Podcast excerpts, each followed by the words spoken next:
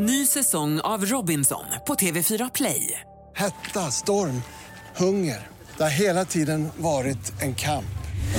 Nu är det blod och tårar. Fan händer just nu. Det. är Detta är inte okej. Robinson 2024, nu fucking kör vi! Streama söndag på TV4 Play. Mix Megapol presenterar Halv tre med Lotta Bromé.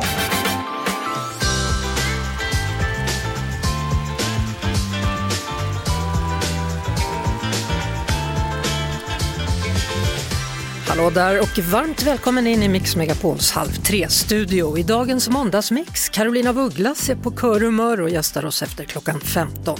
Partiledardebatt igår, men vad sa de egentligen? Niklas Svensson från Expressen har koll. Vi snackar om nya musikresan med Viktor Norén och så tipsar vi om en lyssnansvärd podd. Och så hör vi om Torbjörn som sprang över 27 mil på 24 timmar. Och så hör vi alldeles strax då om det nya programmet som kommer att sändas innan respektive semifinaler. Det här är ju verkligen Eurovision-veckan. Nu kör vi! Det är Eurovision-vecka och på SVT så ska man ha små förfester innan själva semifinalerna och sen så småningom också då innan finalen. Och programledare för det är Asia Dahir. Välkommen till Halv tre. Tack så jättemycket. Ja, din röst känner vi ju igen från P3 då. Du är aktuell med Supersovarna på SVT Play och från och med imorgon så kommer du också vara programledare då för förfest Eurovision som börjar på SVT imorgon kväll. Hur känns det? Pirrigt, nervöst, roligt och är extremt eh, taggad måste jag säga. De här kvällarna då med förfest Eurovision, det handlar om uppsnack då med olika gäster inför semifinalerna och sen också så småningom då på lördagen inför finalen av Eurovision. Och du ska tillsammans med en panel lyssna igenom bidragen och tycka till. Vilka har du med dig? Imorgon så kommer jag ha med mig eh, Sofia Dalén, Robin Bengtsson och Joar Bendjelloul. På torsdag, samma sak igen, nya gäster och sen på lördagen så kör vi finalen. Liksom. Det är ju alltså Loreens konkurrenter som vi får höra då imorgon kväll eftersom det är den första semifinalen som Sverige tävlar. Vad, vad tycker du om konkurrensen? Vet du att de gillar ju Sverige. Vi alla gillar ju Sverige och Loreen. Och, men det finns andra länder typ som Norge, Israel och Finland som är också väldigt, väldigt omtyckta. Så det kan bli tufft men äh, Loreen, hon tar ju hem det. Du tror det? Eh, förutom Loreen då som vi såklart alla älskar, har du som lyssnat mycket här nu på Eurovision-låtarna, har du något annat bidrag som du har fastnat för? Ja, absolut. Jag är ju ganska besatt av Tjeckiens bidrag. Jag tycker att den bara har någonting där. De sjunger om starka kvinnor, är det så? Ja, starka kvinnor. Det är typ lite av en så här, feminist-anthem. Tjeckien har en historia av att skicka unga, snygga, typ väldigt pojkliknande män till deras finaler och det har inte gått så bra för dem. De har kommit till final fyra gånger typ. Och eh, nu så har de skickat någonting helt annat som är lite typ Vogue-eskt och det, ja, det kanske tar dem någonstans. Det här med Mellon och Eurovision då, det är inget som du följt genom alla tider har förstått utan det har växt fram som ett intresse hos dig på senare år. Men nu är du frälst eller? ja, nu är jag verkligen, verkligen frälst. Det var min kompis som eh, tog med mig hem på eh, en mellokväll som hon hade efter jag hade sagt att jag egentligen inte tyckte om det så mycket och sen efter det så är vi hos henne varje år. Så i år blir, jag tror första gången som jag inte är med. Vad var det hon gjorde som fick dig att ta steget och våga vara mellofan? Det var, alltså det var så familjärt, det var så kul. Alltså vi gjorde lekar, vi pratade mycket om det vi tyckte till. Och vet, alltså det finns en sån fin gemenskap och samtidigt som när man kollar på den här officiella hashtaggen att människor tycker till. Alltså det är någonting, det är lite så här Eurovision community och det är fint att det kommer en gång per år. Så hur tycker du att alla framför tvn ska mysa till det på bästa sätt? Och vad ska man äta? Ska man ha egna omröstningar och så vidare? Ja, alltså jag tycker att alla ska ta fram papper och penna. De ska skriva nummer och ja, men, vilka de tycker om och ha en liten egen röstning hemma. Käka någonting som de tycker om, dricka någonting som de tycker om och bara ha det väldigt kul med utvalda nära och kära. Vilken är din ultimata mellofavorit förresten? Mitt närmsta minne, alltså de senaste tio åren i alla fall, så måste jag säga att det är John Lundviks Too Late for Love när, du vet, när mammas kommer in och de alla sjunger i kör och de är alla svartklädda och det, alltså det är så mycket, mycket, mycket, mycket mm, där inne som jag ja, tyckte väldigt mycket om. Då kör vi den såklart. Asia Dahir och stort lycka till då med de båda semifinalerna. Start imorgon och så på torsdag förfest Eurovision med start 2015. Hej då! Hej då! Halv tre med Lotta Bromé på Mix Megapol. Viktor Norén har kommit in i studion. Välkommen tillbaka, alltid lika kul att ha dig här. Ja, kul att vara här Lotta.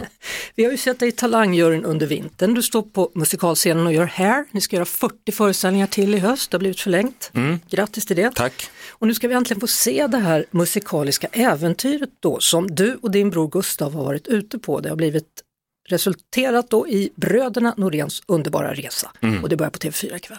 Ikväll 21.00, jajamän. Vad kul att det blev av, för jag vet att du, du eh, liksom kittlade oss lite med tankarna Ja. kring hur det skulle bli när du var här. Ja, alltså det här är så himla roligt. Jag har hållit på med den här idén och bollat den i över två år nu. Och att äntligen få visa upp det är så kul. För det som är grejen med programmet är att det handlade inte om mig och Gustav. Utan vårt mål var att åka ut i landet och undersöka om det finns musiker där ute vars primära drivkraft inte är att stå på scenen utan att spela. Vilket då i våra huvuden var så här, det måste ju betyda att de är helt otroliga, men ingen har hört dem. Och det kändes så i hjärtat nästan att den, om den här musiken finns där ute och förblir ohörd så skulle det vara ett kulturellt fiasko om vi inte gjorde någonting åt saken. Men alltså hur kom du på idén? Det var faktiskt när vi var med i Så mycket bättre så skulle vi göra en tolkning av Siv Malmkvist. Då ville vi hitta ett folkmusikriff som på något sätt fångade hennes folklighet. Och då visade det sig att Gustavs granne i Dala-Floda, Dala-Floda då en liten by i Dalarna på 600 pers, var så här, nej men jag har ju ett gammalt riff som vi spelar med, med spelmanslaget varje söndag som kanske skulle passa. Ja, visst spelar det. Och sen spelade han det för och det var så här, men det är som att Benny Andersson har skrivit det, det var den vackraste musiken jag har hört. Och då direkt var jag så här, men varför har ni inte spelat den för någon? Nej, vadå, vi spelar den ju varje söndag med spelmanslaget. Jo, jo, jag vet, men folk måste ju få höra det här. Och då började jag direkt tänka så här, men det kan inte vara unikt för Dala-Floda. Det kan inte vara så att den här lilla, lilla byn i Dalarna är helt unika. Så vi test, vad händer om man åker ut och bara letar efter den här ohörda musiken? Så det var det vi gjorde. De första ni träffar då, det är ett äldre par i Stockholm som skriver musik ihop. Vi ska ta och lyssna på ett klipp.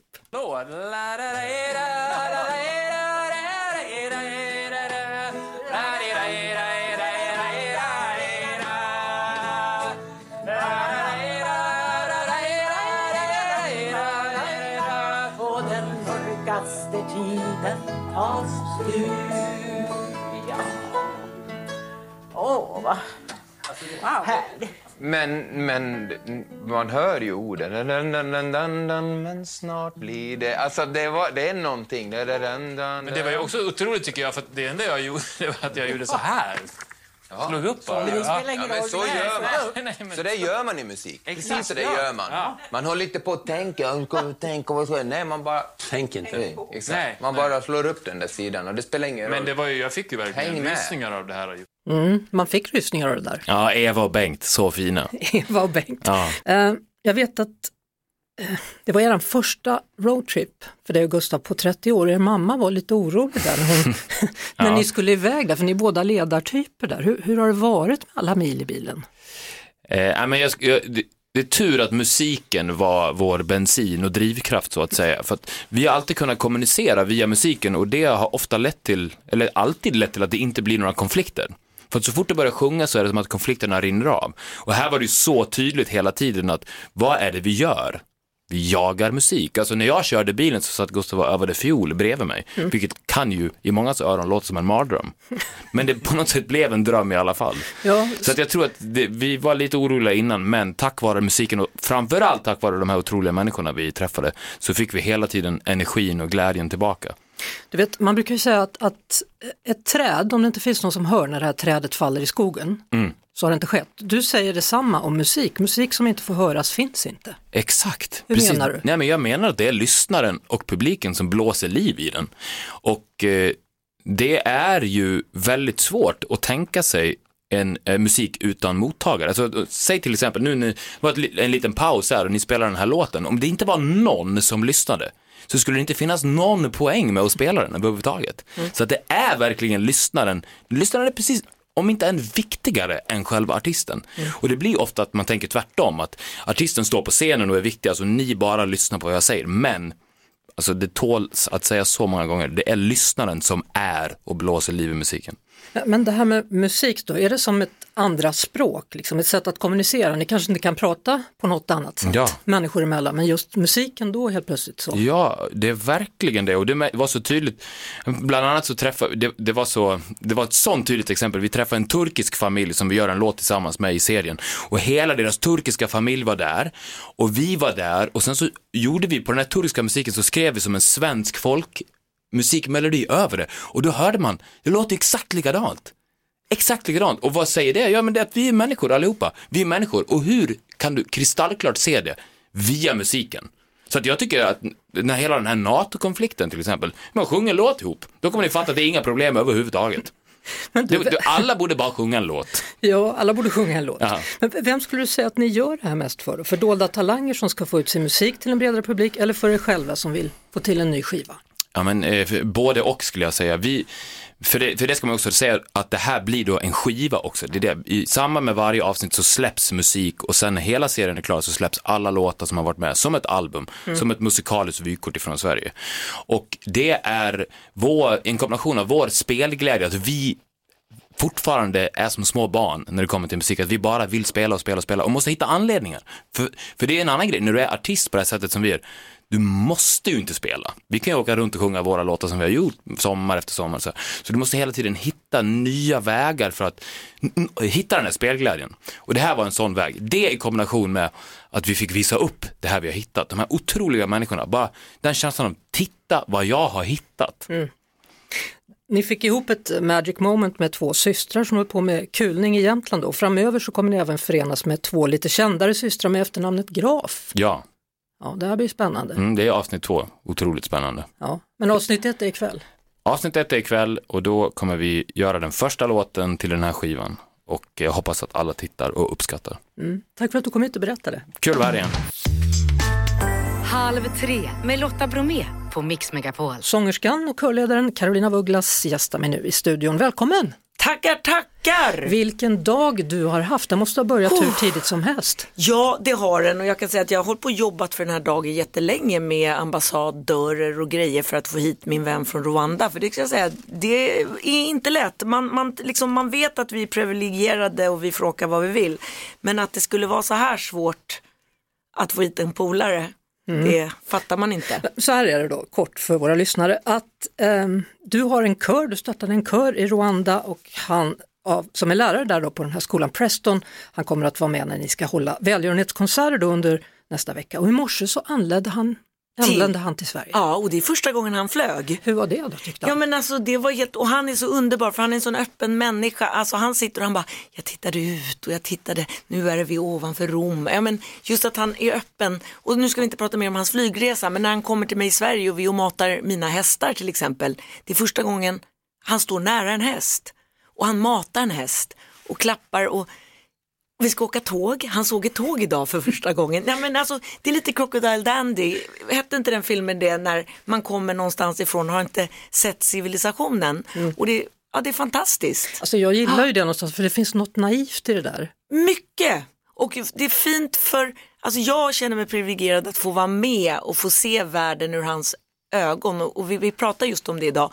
Du måste stanna upp och säga till och berätta när du reagerar på något. För det är intressant, är det, och sen, sen var ju jag i Rwanda och hälsade på, det var då jag lärde känna honom och hälsa på vår eh, musikskola som vi har för ungdomar. För det är ju vår kör, Kör för alla, som tjänar ihop pengar. Varje år har vi konserter och så han är anställd utav oss lärare och driver körskolan, eller inte körskolan, ungdomsmusikskolan eh, i Rwanda.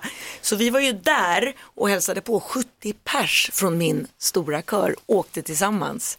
Det är det. Ja, där lärde vi känna varandra. Härligt. Eh, alltså det här med körsång, minns du första gången du sjöng i en kör?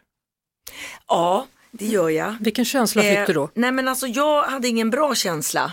Eh, för jag var i skolan.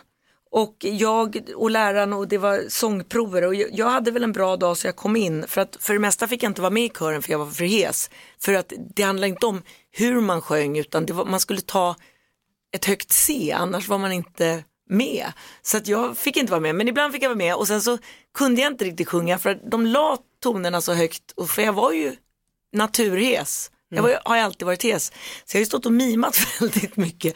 Så för mig att få ha de här körerna där alla får vara med och när man faktiskt sjunger låtar som poprock och sånt som jag tycker är lite modernare sådär. Så är det väldigt kul för här mimar inte folk utan här sjunger folk. Och här får man vara med. Och här får man vara med. Och när man sjunger blir man ju lycklig för att det frigörs massa endorfiner så det är ju bättre än att knarka. Så sa, är det. Sa du så nu? Jag sa precis så. Nej, men det ger samma effekt. Alltså problemet är med knark det är att det tömmer bara medan att sjunga det mosar igång hela systemet så man blir glad på riktigt and Man it blir glad. lingers. Ja. Körledaren Carolina Vugglas är gäst. Vi ska lyssna på en grej. Vi går tillbaka i tiden, 2009, 24 år sedan. Så här lät det. Mm. Snälla, snälla med Caroline af Ugglas. 14 år sedan var det Mellon där, Ja, 2009. ja, och det känns inte riktigt så men eh, så är det. Ja, hur var det att vara med i Mellon tycker Ja, du? Du var det- ju med två gånger där. Ja, alltså det roligaste jag gjort, eh, inte det roligaste, jag hade skitkul i helgen också förresten. Men alltså grejen är jätte, jätte, en sån här bubbla där man går in i något och det finns inget annat, det finns inget krig och det finns inga elaka människor och det är bara sång och glädje och kalas. Det, det, tycker man det är tråkigt då är man ju sur från Och- början. Det kan man Ja. säga. Men, men, men bryr du dig om det fortfarande? Tittar du? Jag tittade i flera år efter för att jag tyckte att det var kul och just att jag slapp vara med också på grund av att det var ganska så här läskigt också, och stressigt och för det är ändå, ja men du vet, nu kör vi. Och hörde man det hemma i tv-soffan var man ju lugnare. Så att jag gjorde det i några år, men sen har jag kommit av mig lite, men jag tror att jag har kommit av mig för att jag inte har någon tv, för att jag har bara en dator och så måste man ta fram sladden och då blir det en serie, du vet. Då blir det rörigt. Ja. Mm. Du, vilka frågor är viktiga för dig att engagera dig i? Ja, men jag tycker nog välgörenhet, eller liksom alltså frågor överhuvudtaget, att vi alla ska försöka jobba lite å andras vägnar framförallt. Och sen så tycker jag ju miljö är en väldigt viktig fråga, men sen sjukdomar, projekt, hjälpa i, i vad heter det, u-länder, alltså att man hjälper till lite grann.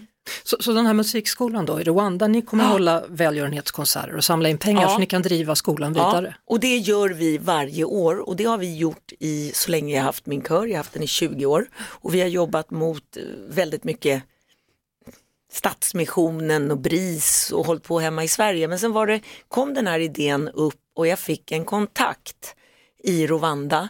För att det är ju så att det är lite läbbigt att bara kasta iväg massa pengar och så kanske sluta med att det är bara de som jobbar med välgörenheten som tar ut en lön. Då är det inte så intressant längre utan det här går rakt in i skolan och vi har varit där och vi har sett beviset och vi, vi, vi har ett klassrum och vi har ett dansrum och, och det finns fyra lärare och vi har massa instrument. Och, Ja, Ja, hur, hur väljer ni vilka låtar ni ska köra? då? Eh, när vi har våra konserter, ja men det gör vi så att jag har ju min kör på tisdagar i Stockholm och sen så har jag en i, i Uppsala på måndagar. Och då säger jag till dem i, välj låtar ni då, och så välj låtar som de flesta känner igen. Eh, Så kör vi. Och så blir det lite, alltså jag känner så här att varje termin vill man ha en poplåt, en punklåt, en rocklåt, en eh, sån här eh, ballad och så vidare. Ta gärna en utländsk också som jag kan översätta till något konstigt. Du, Alltså, hur märker du då, om vi pratar om skolan i Rwanda, hur märker du att musiken påverkar och engagerar barn och unga? Alltså de har ju inte det att de går i skolan och så har de grundämnena i stort sett och de har ingenting att man går efteråt eller att kommunen är med och stöttar och ser till att ungdomarna, så att de flesta går ju hem och jobbar eller går, har ingenting att göra. Så att eh, det har varit jätte, jättepopulärt och de har både låtit barn gå dit under skoltid, att de har satt upp det på schema, att de har musik och det har inte funnits. Och sen nu dessutom att när skolan stänger så stannar lärarna kvar och de har grupper och det är skithäftigt. Och vi var ju där och såg alla ungdomar dansa och sjunga och spela. Nej, det är fantastiskt. Alltså, jag har hört att Rwanda är ett väldigt vackert land. Det är vackra, alltså det som man, det som man är i ett växthus. Och sen att det är perfekt påtat också. Det är rent. Ja. Det är ingen smuts och människorna är så vackra och är de så vänliga? Men det är det som är så Och de speciellt har också mat. tycker jag. Ja, men jag tycker också Mm. det är speciellt för att de har varit med om så mycket Ja. djävulskap och ändå Yes. lever de. Eller är det därför Ja. de är glada och lever? Eller hur, hur Nej går men alltså ihop jag tror väldigt mycket nu, det där kan man ju diskutera, det där är en jättesvår fråga, jag har säkert fel, men, men det är väldigt, väldigt farligt med diktatur och det är väldigt, väldigt farligt med elaka ledare. Men, men i diktatur, whatever it is, och ledaren är Gandhi, då skulle det funka. Men just nu har de en bra ledare, om man så kallar det diktatur eller ej. Det spelar ingen roll, men han är faktiskt bra. Men det, det räcker med en månad om det kommer en galning. Jag menar, Putin vände ju på två. Alltså han var, har alltid varit halvknäpp, men nu är han helknäpp. Och det räcker ju att någon får Alzheimers och så bara spränger man ett helt land i diktatur. Men just nu så har de en bra ledare så det är bara att hoppas på att det får fortsätta så. För annars är det ju eh, vad heter det, demokrati som gäller. Och Det är dags för välgörenhetskonserter då, två stycken i Immanuelskyrkan i Stockholm den 13 maj. Den första konserten startar klockan 13. Eh, Preston i Sverige, vad ska Ja. du visa honom av Stockholm? Och alltså nu ska ju vi göra allt på en gång. Nej men hela Stockholm ska vi försöka hinna med och sen även lite around, surroundings. Vi ska upp i luften, han ska få flyga tvåmannaplan. Vi ska åka båt. Vi ska göra Stockholm sightseeingen, alltså den här, jag ska göra Stockholm sightseeingen också, jag har väl aldrig gjort det. Ska ni gå på Grönan? Ja, vi ska gå på Grönan. Han har aldrig varit på Grön, eller på något, han har aldrig sett en eh, sån här rollercoaster. Vi ska rida häst, vi ska gå på hästtävling. Hur ska ni hinna med Han ska gå på då? spa, han vill, åka, han vill Han vill bada på bub, spa, ja. bubbelbassäng. Förstår du? Och sen har jag sagt till honom att nu måste han liksom sitta och bara säga, vi ska åka tåg, buss, ja men alltså, ja men vi har ju åtta dagar. Ja, Ja. och, tunnelbanan Och sen ska ska, vi gigga och vi ska spela in i studio också för vi ska göra en låt tillsammans som vi ska släppa som singel också med Kör för alla-kören Mm. och en rovandisk jättebra folksång. Men du, hur hinner du med att måla mitt i allt det här? Ja men jag tänker väl inte måla den här veckan, Nej. tänker jag. Men hur går det med konsten? Men annars går det skitbra. Ja. Jag målar och målar och målar och det går skitlångsamt och eh, jag är stressad hela tiden. Men jag, i att jag inte kanske hinner klart till utställningarna. Men man får ju vara glad att eh, det säljer då.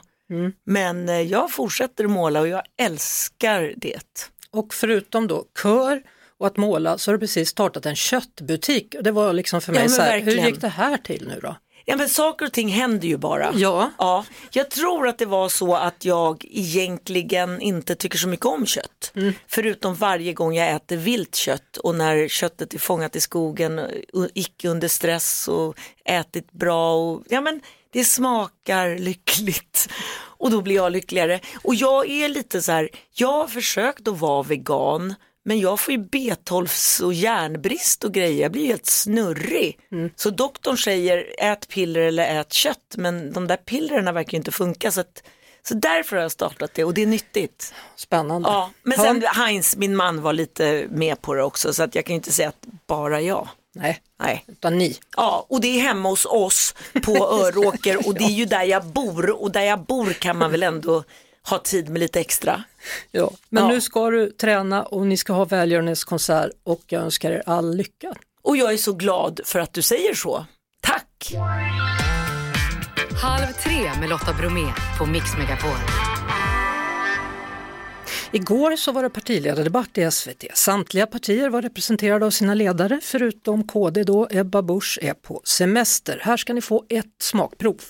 Vad är politiken för att möta kriser? Ni talar om att för 55 miljarder. Tycker du att det är mycket eller lite pengar? Jag vet inte vad de det i för norr väntar fortfarande på att få stödet. De företagen som finns i norra Sverige. Var är stödet? Ja, men det blir väl klart, är det blir klart från EU-kommissionen och godkännande här i, i, i, i, för, före Alltid helgen. här ska du gå ut ur EU nu Ordning i klassen. Sådär ja. Ja, Niklas Svensson, Expressen, välkommen. Ja, men tack så mycket. Ska vi ta och pröva oss på att, att, att sammanfatta debatten? Jag säger, oppositionen säger, ni är inte överens. Då säger regeringen, ni är inte heller överens. Regeringen säger, vi gör mycket. Oppositionen säger, ni gör inget. Och då säger regeringen, vi kommer att klara klimatmålen. Ni kommer inte alls att klara klimatmålen, säger oppositionen. Vad var det här för debatt? Ja, det kan man verkligen fråga sig. Eh, väljarna fick ju inte lära sig mycket mer än att de inte är överens. Nej, alltså hur klarar sig nye Centerledaren då? Om vi, börjar den änden. Muharrem Demirok. Ja, men jag tyckte nog att han ändå klarade sig hyfsat. Han borde rimligen ha varit ganska nervös. Han har inte ställts i en partiledardebatt tidigare och det här är en ganska eh, det är en ganska stor pers för partiledarna för de håller på länge och det är många olika ämnen. Så att eh, jag tycker nog att han ändå klarade sig ganska bra. Mm. Och sen hade vi Ebba Busch som inte var på plats då. Istället så var Jakob Forssmed, socialministern, där. Eh, de ligger lågt i opinionen, KD just nu. Mm. Vad tänker du kring det, att hon inte var där? Jag tyckte att det var väldigt märkligt. Jag har under mina 20 år som politisk reporter aldrig tidigare varit med om att en partiledare ställer in på grund av semester. Det har ju hänt att partiledare blivit sjuka och att de därför eh, låter en ersättare träda in. Men att man åker, som i det här fallet Ebba Busch, åker på semester med sina barn och då lämpar över det här på en partikamrat. Eh, det tycker jag är anmärkningsvärt. Framförallt eftersom hon, precis som du säger, representerar ett parti som nu ligger och balanserar på 4 spärren. Mm. Han klarar sig dock ganska bra, Jakob Forssmed. Ja, han de gjorde det, absolut. Och nu har vi ju bara timmar efter debatten fått en diskussion i sociala medier om huruvida han är nästa partiledare för Kristdemokraterna. Det är inte säkert att det var det som var eh, Ebba Buschs plan, att man nu ska börja diskutera i hennes avgång. En sak som många la märke till igår, det handlade om dels public service, hur mycket pengar och hur det ska styras eller inte styras och om kulturen. Och Märta Stenevi och Jimmy Åkesson började bråka. Att du inte gillar drag är väl helt okej, det är väl upp till dig. Men däremot att du ska sitta och tycka att du ska bestämma vad andra ska eh, se för kultur, det är helt fel. Men jag vill inte betala styr, det för det är med problemet. skattepengar. Det är en väsentlig skillnad Men då är du inne och styr där, för att de skattepengarna är Ja, ju även andras oss- än dina. Låt oss säga att det hade varit en kulturtant i någon kommun som kom på att det är en nazist som ska läsa sagor för barn. Hade du inte gått in och styrt det då? Vi har lagar som styr vad hets mot folkgrupp är, vad Ja, förtal är. men låt oss säga att det är en nazist som inte bryter mot eh, den lagen om Så du vill ha nazister istället för Nej, jag vill inte ha något av det här. i, i Jag- kulturen? jag- är det jag ställer en försöker säga? principiellt intressant ja, men Det är fråga till väldigt, dig. väldigt spännande faktiskt. Ja, men kan du inte svara ja Nej, eller jag, nej på tycker att, frågan? jag tycker att politiker ska hålla sig så. Ja, kära någon, vad hände här? Ja, det kan man fundera över. Framförallt funderade jag över hur SVT tänkte när de la en halvtimme på att eh, diskutera vem som ska läsa böcker på biblioteken. Ja, och det var ju inte nog, det var ju inte klart i och med den här debatten utan det fortsatte ju för nu skulle Johan Persson också ge sig in i det hela. Jag har skrivit i Tidöavtalet att det är armlängds avstånd som gäller. Så kan man ju inte låta bli att Jimmy Åkesson tycker massa om saker eller att jag tycker massa saker om det är snyggt eller fult. Men jag ska inte påverka det. Det är bibliotekarien Är som ska göra. Ärligt talat Johan Persson, vi, vi, vi är överens om den principen, absolut. Armlängd, eller hur? Ja, absolut. Men det måste ju finnas gränser för det här, tycker jag. Och min- Jo, men du kan ju inte bli upprörd. Alltså, jag förstår Jo, jag- inte det här liksom, att det är en dragqueen. Liksom, hur osäker kan man vara? Vad tror du ska hända? Vi kan väl gå jag- dit vad, vad ska hända? Nej, men om det är jag- en, vi kan väl gå dit, men vad är problemet att om biblioteket har fått ett anslag och biblioteket bjuder in dem eller så är det två fågelskådare eller vad det kan nu som ska berätta något. Liksom, Bli inte så himla nervös av Mm. Jag det. är Liksom, inte ett dugg nervös. Jag Vi kan gå dit att, ihop. Att eh, dr- drag queens och sånt kan vara jätteunderhållande. Men det är ju för vuxna. Det är ju inte för barn. Om man Ska- kallar sig vi för skamlös villhora så är det inte ni för barn. är ju inte överens om vad armlängds avstånd är. Oj, oj, oj. Du vet, det bara fortsätter. Ja, det bara fortsätter och det var ju onekligen lite underhållande ändå. Eh, Johan Persson han sa också, det hörde vi inte i klippet här, men han sa också jag tycker mycket om solfilmen. Ja, för man diskuterade också Sveriges Televisions vara eller icke vara och då slutade det med solfilmen. Ja, men precis. Mm. Vi är mitt uppe i snacket om gårdagens partiledardebatt och i Sveriges Television i Agenda samtliga partier var representerade då av olika representanter och det mesta blev ett sammelsurium. Alldeles nyss så hörde vi diskussionen då om huruvida dragshowartister ska få läsa sagor på bibliotek eller inte. Ja. ja, ja du är det helt chockerad. Ja, ja, det är jag faktiskt. Jag tycker att i dessa tider, precis som min kollega Viktor Bart Kron skriver i Expressen idag, i dessa tider av krig i Europa och med en NATO-ansökan som hänger i luften och med människor som går på knäna och som inte får sina ekonomier att gå ihop och som inte vet hur de ska kunna köpa mat till sina barn. Då diskuterar vi vem som ska läsa sagor för barnen. Det förstår inte jag riktigt. Nej, Magdalena Andersson var givetvis också i farten och Johan Persson han var med igen. Har jag sagt statskupp? Nej, det har jag aldrig gjort. men har, jag har min då? artikel, har jag i min artikel kritiserat myndighets, att ni inte förlänger myndighetschefer? Nej, det har jag inte gjort. Har du inget bättre att säga om min artikel? Tycker jag att du ska vara tyst. Ja, men du, du påstår ju på fullt allvar att vi håller på att avdemokratisera Sverige. Du blandar ihop du det faktum att du artikeln. förlorar valet med att, man, att valet gen, alltså, man, man, man genomför förändringar. Ja, här talas det då om demokrati och så ger de oss denna debatt. Ja, det är tur att det är några år kvar till nästa val, säger jag. Sen blev det såklart så då att Magdalena Andersson och vår statsminister också, herr Kristersson då, råkade i luven på varandra. Det är ju Viktor Orbáns handbok som vi ser nu, som steg för steg, eh, bit för bit, eh, man nu inspireras av. Det är klart att syftet med allt det här, det är ju att tysta eh, och skrämma eh, de kritiska rösterna. Alltså, man kan tycka olika om detta, jag är helt öppen för en sån diskussion. Men det här att hela tiden antyda att den andra sidan, de man inte håller med, egentligen vill utrota demokratin. Lek inte med den elden, den är farlig skulle jag säga. För då kommer vi få människor i Sverige som tror att vi inte löser riktiga sakliga problem utan bara kastar förolämpningar mot varandra. Det tror jag är farligt. Ja, Ulf Mm. Kristersson har ju en poäng här. Att bara kasta förolämpningar på varandra är ju naturligtvis skadligt. Det är inte bra för människors förtroende för politiken skadas. Men är inte alla lika goda kålsupare i det här fallet? Jo, det är det som är poängen. Absolut. Ulf Kristersson höjer också rösten under flera eh, avsnitt i den här partiledardebatten. Vi hörde det från alla företrädare egentligen. Det var pajkastning och sandlåda även i den här debatten. Och då är frågan, tror du att de kommer att ha lärt sig något av det här så att vi får en annan typ av debatt nästa gång? För det diskuterades ju efteråt och alla sa att det var kanske lite högt tonläge. Något som jag tycker mig känna igen från den sista partiledardebatten innan valet, men Ärligt talat, eh, nej, jag tror inte att de eh, har lärt sig något. och kriget fortsätter, inflationen fortsätter, räntorna går upp. Mm. Och de här viktiga frågorna för väljarna måste våra politiker diskutera och debattera. Så är det bara. Tack så mycket Niklas Svensson, politisk sakkunnig från Expressen. Podplay. Det är måndag och då brukar vi ju alltid rekommendera en hörvärd, lyssnansvärd podd. Niklas Norlind och Jonathan Jonasson de står bakom Youtube-succén Den som skrattar förlorar och de har också podden då Den som skrattar förlorar på Podplay. Välkomna! Tack! Tack! I den här podden då, Den som skrattar så förlorar blandas torra skämt och ordvitsar med halvdana spaningar ur samtiden, roliga klipp och onödiga listor. Jag behöver knappast fråga om ni har kul på jobbet. Nej, vi har jävligt kul på jobbet alltså. Ja. Ja. Ta tacksam grej att jobba med inom citationstecken får man väl nästan säga. Ja. Ja, hur, hur viktigt är det i livet att ha oviktigt, tramsigt och hjärndött? Ganska viktigt tror jag. Vi, vi får eh, ganska ofta till oss faktiskt att även om så här, vi ser oss inte som komiker och tycker väl inte att det vi gör är viktigt på något sätt. Eh, men vi kallar ju så här podden för lyssnarnas oas av hjärndödhet. Och det vi, vi har fått till oss att många tycker liksom att eh, ja, men man kan ha det ganska tufft i livet liksom. Och det är det skönt att få den här pausen.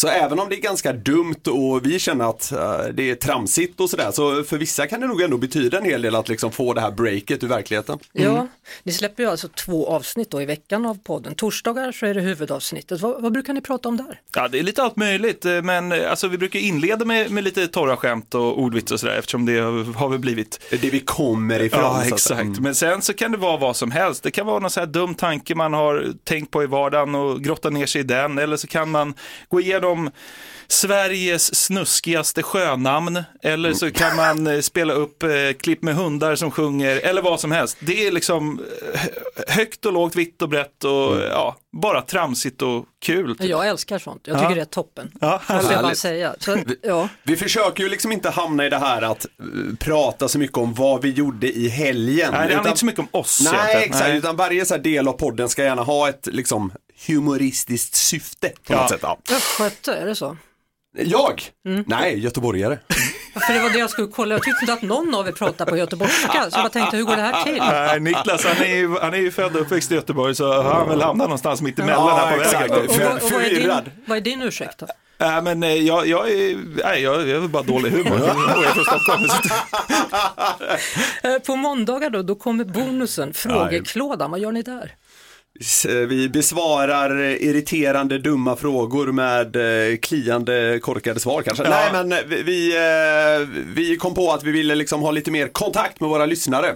Och de ville att vi skulle podda mer. Så vi låter våra lyssnare skicka in frågor om allt möjligt. Vad Högt som och- helst. Högt och lågt, precis vad som helst. Och så eh, försöker vi skapa en härlig stund av dem och besvara de här frågorna på måndagar helt Mm. enkelt. Jo, vi har ju också gjort samma sak då. Jag har fått hjälp av, av mina lyssnare här Mm. för att försöka se vem som skrattar först innan ni går här. Mm. Eh, Det är ju den leken då, den som skrattar förlorar. Och för er som inte vet hur det går till, man drar varsitt skämt och den som skrattar, ja den förlorar. Jag ska bara säga det till er också, att har du lätt för att hålla dig för skratt? Den frågan har vi ställt till våra lyssnare. Ja svarar 20% medan 80% svarar nej. Ja, det är underbart. Så att de kommer nog hitta till er podd. Ja, det är jag säga. Klassikern är ju att det är, så här, det är svårt att hålla sig för skratt när man inte får skratta lite. Och det är ju det det här kommer från. Ja. Varsågod då Niklas, du kan börja. Ja, vet ni hur det låter när en nöt nyser? Nej. Cashew! Du, vad är det för likhet mellan en groda och en elefant? Nej. Båda börjar på G, för elefanten heter Gunnar. Ja, det är ju något av det sämsta man har hört faktiskt. Men han skrattar lite där borta, jag hör det. Ja, det var kul. Det var rätt kul. Ja. Vet du varför bladlössen är så små? De har stannat i växt. Ja, det var den, den var gammal. Men eh. Idolsäsongen är ju igång nu. Ja. Eh, Och den ena manliga jurymedlemmen där heter ju eh, Tony. Men det gör inte den andra Derimote. Ja, Let's Dance tror jag, men det gör ingenting. Det var Vad sa fel jag då? program. Du sa Idol. Du sa Idol. Jag menar Let's Dance. Får jag komma in i matchen? Ja, det är klart du får. Vad sa matrosen som hade analsex med sjökaptenen? Hoppsan. Nej, han sa aj aj, kapten. Du, vad säger salladsåsen när man öppnar kylskåpet? Riktiga klassiker ni har fått till Ja. alltså. den här är kul. Kör den. Please close the door, I'm dressing. Hörni, ska vi nöja oss där? Ska vi göra det? Nej, har du en till? så- Jag tar en sista. Ja, ta en sista då. Varför är det farligt att äta för mycket halstabletter? Vet inte. Man kan hamna på eh, mentolsjukhus. Vad är det för vätska i vattenpassen då? Eh, Rakvatten. Ja, det är det faktiskt. Och var sover lejonkungen? Simbassängen. Kinesen som har levt längst tid i celibat då? Tung, lång pung. Det är kämpigt. Så jävla dumt. Ja, gå in på Podplay, då får ni höra mer av denna vara. Stort tack för att ni kom förbi, Niklas Norlind och Jonathan Jonasson. Tack själva. Och podden heter alltså Den som skrattar förlorar. Halv tre med Lotta Bromé på Mix Megapol. Förra helgen så ställde Torbjörn Gyllebring upp i Växjö Ultra, ett lopp som går ut på att springa en så lång distans som möjligt på 24 timmar. Och där slog han rekordet med hela 6 kilometer. Numera är han då rekordinnehavare med 272,087 kilometer. Hallå Torbjörn! Hej hej! Ja, du har, har eh, växtverken höll på att säga. Hur har, har träningsverken gått över? Ja, den, den börjar väl lägga sig. Jag är precis sådär att idag eh, så börjar mitt nya träningsliv så att säga. Så att eh, ikväll ska jag ut och jogga igen. Ja, alltså du måste ha, nästan fortfarande vara andfådd efter en sån här grej, eller? Ja, men det är, det är lite så. Det tog ganska många dagar. Eh, Så att i torsdags träffade jag baseline på sådana här värden som vilopuls, andning, HRV, ja, sånt som man mäter för att kolla liksom stressnivån i kroppen. Så att det, tar, det är en utmaning som verkligen eh, tar lite på kroppen. Hur kommer det sig att du ville göra den här utmaningen? Ja, anledningen till att jag eh, så sprang SM och ville springa riktigt, riktigt långt, det är ju faktiskt att jag ville springa en kvaltid eller en kvaldistans till eh, vårt svenska landslag på 24 timmars löpning då. Och eh, så jag vill ha chansen att springa VM i Taiwan i december. Så det var väl därför jag stod på startlinjen framför allt. Och då kan vi konstatera att du är antagen till landslaget och kommer åka. Eh, om jag får frågan så kommer jag åka. Uttagningen, den första preliminära uttagningen görs 2 juli. Eh, jag hoppas väl att det är så här, jag är långt över den indikativa kvalgränsen och ja, det är ju ingen annan som har sprungit längre så jag borde stå först tycker jag. tycker jag. Men, men alltså, om du hade varit tvungen då att springa i en timme till för att slå rekordet, hade du gjort det? Hade du klarat det då?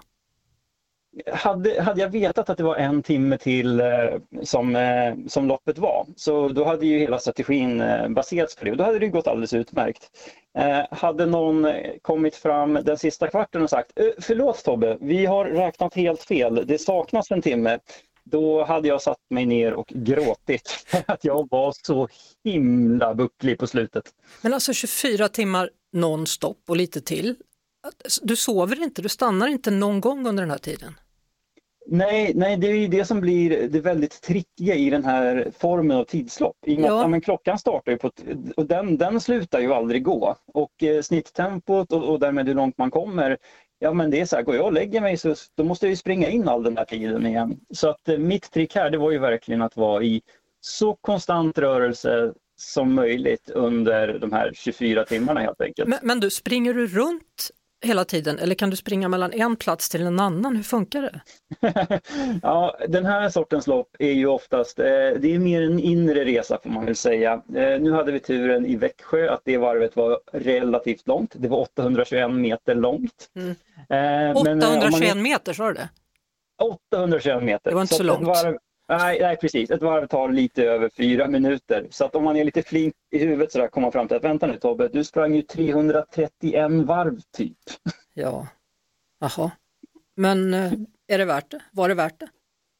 Ja, men ja, alla dagar i veckan. Eh, det, är, det, det är dels en fan, eh, så, utmaning där man verkligen lär känna sig själv. Eh, känslan, ja, speciellt den här känslan av att man har uppnått någonting när man går i mål. Man har övervunnit så mycket under det här dygnet och så framförallt som jag, jag har levt med ja, men det här målet framför ögonen ja, under nästan ett år.